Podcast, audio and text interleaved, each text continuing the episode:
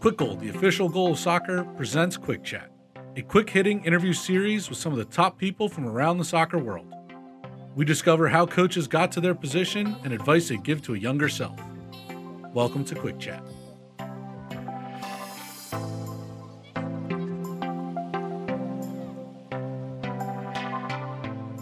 Welcome, everyone. On the call today, we have Carlo Acquista, head men's soccer coach at Fordham University. How are we doing, Carlo?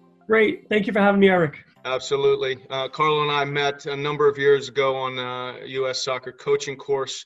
I'm going to turn the uh, stage over to you to just kind of talk about your pathway and let us know how you got to where you are today. Go ahead. Sure. For me, everyone's pathway is very different. I think you know it, it's it's not a straight line uh, to get there. Um, it, mine's a little interesting because right after out of college, I always wanted to get involved in coaching, but I didn't know when and the, when the time and what happened um, as I graduated from St. John's University in 2001, January, the next step was uh, my father, my brother, and myself opened up an Italian restaurant by St. John's. Um, start working there, you know, plugging away, things like that. And then all of a sudden, I kind of get a phone call out of the blue uh, from my high school coach saying that St. Francis College in Brooklyn, they're looking for a young coach. Um, and they thought about me being a good candidate. So I applied for the position um, I interview, uh, you know, I, I, get the position at 23 years old. Um, a lot of the players already were between 20, 24. It was an older group when I got there. So, uh, you know, that was my first step in coaching. The best experience for me of learning on the go, the worst experience on the W side, uh, you know, the, yeah. the record side. But you get humbled by that, right? You learn. From there, um, because of St. John's, I got to give a lot of credit to St. John's. You know, you know, we, we were a pretty good team, and we played a lot of uh, high high level soccer, obviously, and we were fortunate enough to win a national championship. And a lot of our games that were played in the NCAA were played at Adelphi University. So why do I bring that up? You know, the athletic director, the former head coach there, people there knew our team pretty well because we played there, you know, a handful of times. Um, through that, I ended up wanting to go back to graduate school uh, for my sports management degree.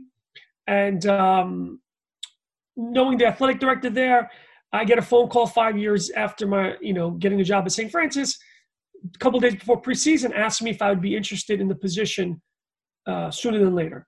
Why is that? Because their head coach Bob Montgomery, who you know, Eric, you know, yep. went to the New York Red Bulls as their academy director under Bruce Arena. So that opportunity of playing games there and and and and being a you know a halfway decent player uh, helped me with the university uh, because they knew who I was and they kind of followed my my career there.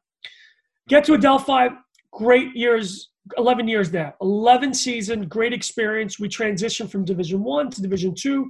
We were an independent team in Division One. We did okay. We were solid. We were pretty good. We get we turned over to Division Two and we were we were very good. We were top ten program in the country in 2016. Ended up as number five team in the country. Lost in shootouts in the quarterfinals uh, to the uh, eventual you know finalist um, uh, Charleston, West Virginia. We were had some good success. Um, I felt that was it. I, I, gave them everything. You know, I, being at a school like Adelphi, and um, a job opened up at the New York Red Bulls as a scout, as a first team and second team scout uh, I was always into uh, evaluating players, valuations of players. Uh, I'm a kind of a, a, geek with that. You know, I pay attention to that. I think that's very important in the college game as well. Is how you, you personally evaluate a player. So I went to uh, the college ranks. I mean, sorry, the pro ranks, and enjoyed myself. You know, we had a great time. Spent the year there. Didn't think about leaving until a couple pretty good college jobs open up, and you get phone calls from the athletic directors, you know, asking if I'd be interested in coming back. So one of the reasons why, you know, my pathway brought me back to college was the scouting part was cool, but the relationships with players for me was more important.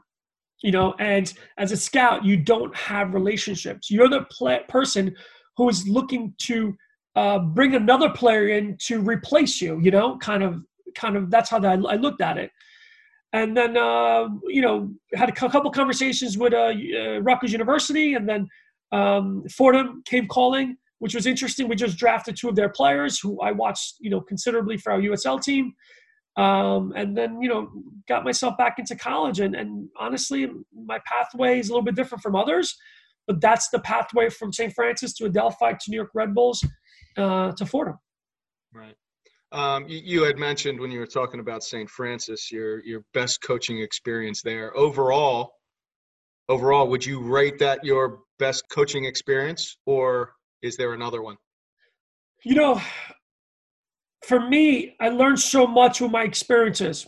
It was, it, St. Francis is a New York school. It's it's a melting pot.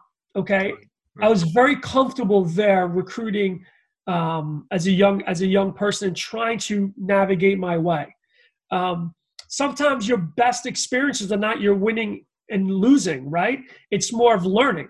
So that's why I really um, am indebted to them to hire me at a young age and taking a chance on me because those five years really shaped who I am and how I, I, I started doing things for the next 11 years. Okay. On the flip side, in all of your years, worst worst coaching experience? The transition from Division One to Division Two was very difficult. I was still a young and experienced, I would say, manager, right? Because you got to manage people and expectations and and, and, and, and on the learning side. That was very difficult for me um, to make the transition because do I spend money on a, on a recruiting class where um, I got to tell them we're going Division two, right? Or do I wait, save the money until we make the transition with a decent team, and then build from there? I didn't know what we were getting ourselves into at that moment, you know. Right. So that's a very difficult year uh, and we didn't do a great. We did a very poor job on the record, three and thirteen, uh, my final year in Division One with Adelphi. But in the long term, it helped us propel us into a, a, an elite category in Division in Division Two. Gotcha, gotcha. Along the way, um, is there one one player in particular that is that guy for you? Yeah, one player in particular is a gentleman. Uh, his name is Issa Tall. Issa Tall came from France. How how he ended up at Adelphi is very interesting. Um, an alum from Adelphi named Chris Ewing, who lives in Paris, France, Scottish Scottish fella. Mm-hmm. He um, we got back in contact when I got the job at Adelphi, and he said he just started this kind of this club recruiting service type. You know, I guess he was trying to navigate his way. You know, yeah, yeah. the young man name was Issa Tall. Issa Tall probably the highest level of talent we had. Could have played to me anywhere in the ACC, and I've had ACC coaches talk to me about him when he was with us. Mm-hmm. He's a striker, forward. We'll say more of a forward. Um, his movements were very good. Uh, he came from, uh, if I remember correctly, um, maybe Bordeaux. I think it was Bordeaux in France, and um, he made the Soccer America all freshman team out wow. of Adelphi.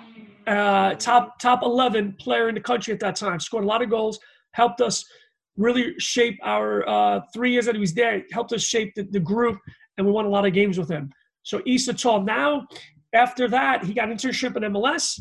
He didn't want to go pro.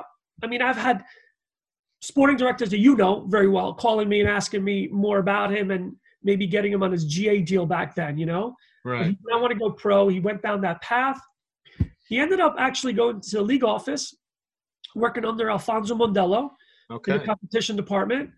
After that, he moved in with Tim Bezbatchenko to TFC as like a, a, young scout and kind of his chief of you know staff guy. Mm-hmm. Uh, and then from there, kind of took off and he moved to FIFA and, lives in Switzerland. Oh wow! So he, he's a go-getter. He did a great job. He was excellent. He was an excellent player. Do you stay in touch with him? Uh, very little. You know, it, it's you know, it's not easy to stay in touch with a lot of people. It's easier for them to stay in touch with me, right? You know, it's right. one coach and right. recruit coach hundreds of people. Right. You, you talked about your your your stops, St. Francis, Adelphi, Fordham. How, how do you how did you go about the um, the licensing part of the the coaching um, piece of it? How did you go about that? Um, I just wasn't you know, a lot of people are very um, stubborn about their coaching licenses. What do I need that for? What do, what do I need that for? I was different. I was more like, I want to learn. I want to do more. I ask questions. I ask people around me that I that I that I, I played for. You know, mm-hmm. Which direction should I go? And and I thought the USSF path was the best way for me. You know, um, I think a little bit more uh, uh, discipline how they do things, a little bit more of how they want things done. But I, I, I like that aspect of it right. on the organizational side and and and, and learning more about um, how to run a session, how to prepare for a session, uh, terminology, why, you know, the whys and stuff like that. So for me, uh, I thought the U.S. soccer pathway was the best way, and, and, and I stuck with it. And, you know, started with the C, the B, and then the A with you. Um, and then from there, I, I got involved in uh, coaching education a little bit. Right. I don't do it as much as others per se, but two, three times a year, I do some coaching education, grassroots, and D license for U.S. Soccer here in New York. Um, and and it's uh, it's it's come along. You know, for me, it's come a long way. I, I've I think my next path will be to to try to get involved in the senior course at some point. Excellent. During your tenure as a coach, is there any anything you've stumbled upon? Anything, uh, any kind of um, tools that you use in in your everyday sessions? Things that you've seen, things that you have, uh, you make use of, anything like that that you could talk about?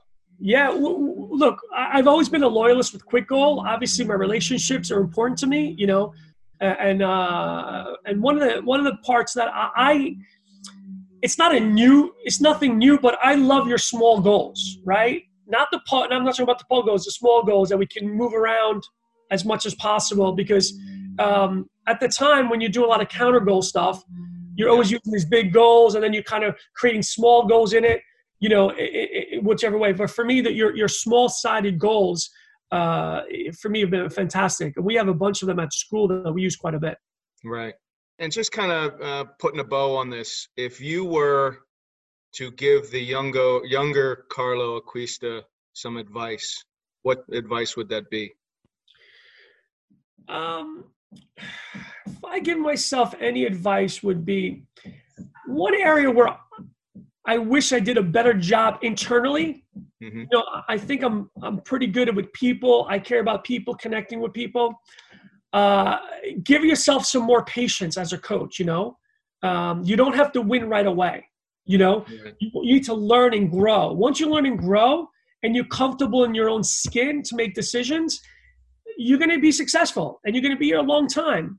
Another part is, and I'm a little more old school, right? Eric is um, you might not make money right away. You got to stick with it. You know, it's not easy.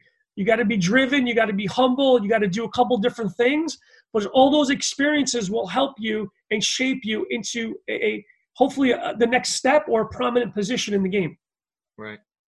Well, awesome. Carlo, thanks. Quick chat with you. It's been great to catch up. I appreciate your time. Thanks so much. Good luck uh, with whatever the season or the spring season offers it for. Who knows? But uh, we'll keep our eyes on you and uh, all the best. Thanks so much. Thank you again for having me. Appreciate it, Eric. Talk appreciate to you soon. it, Carlo. All the best, buddy. Take care.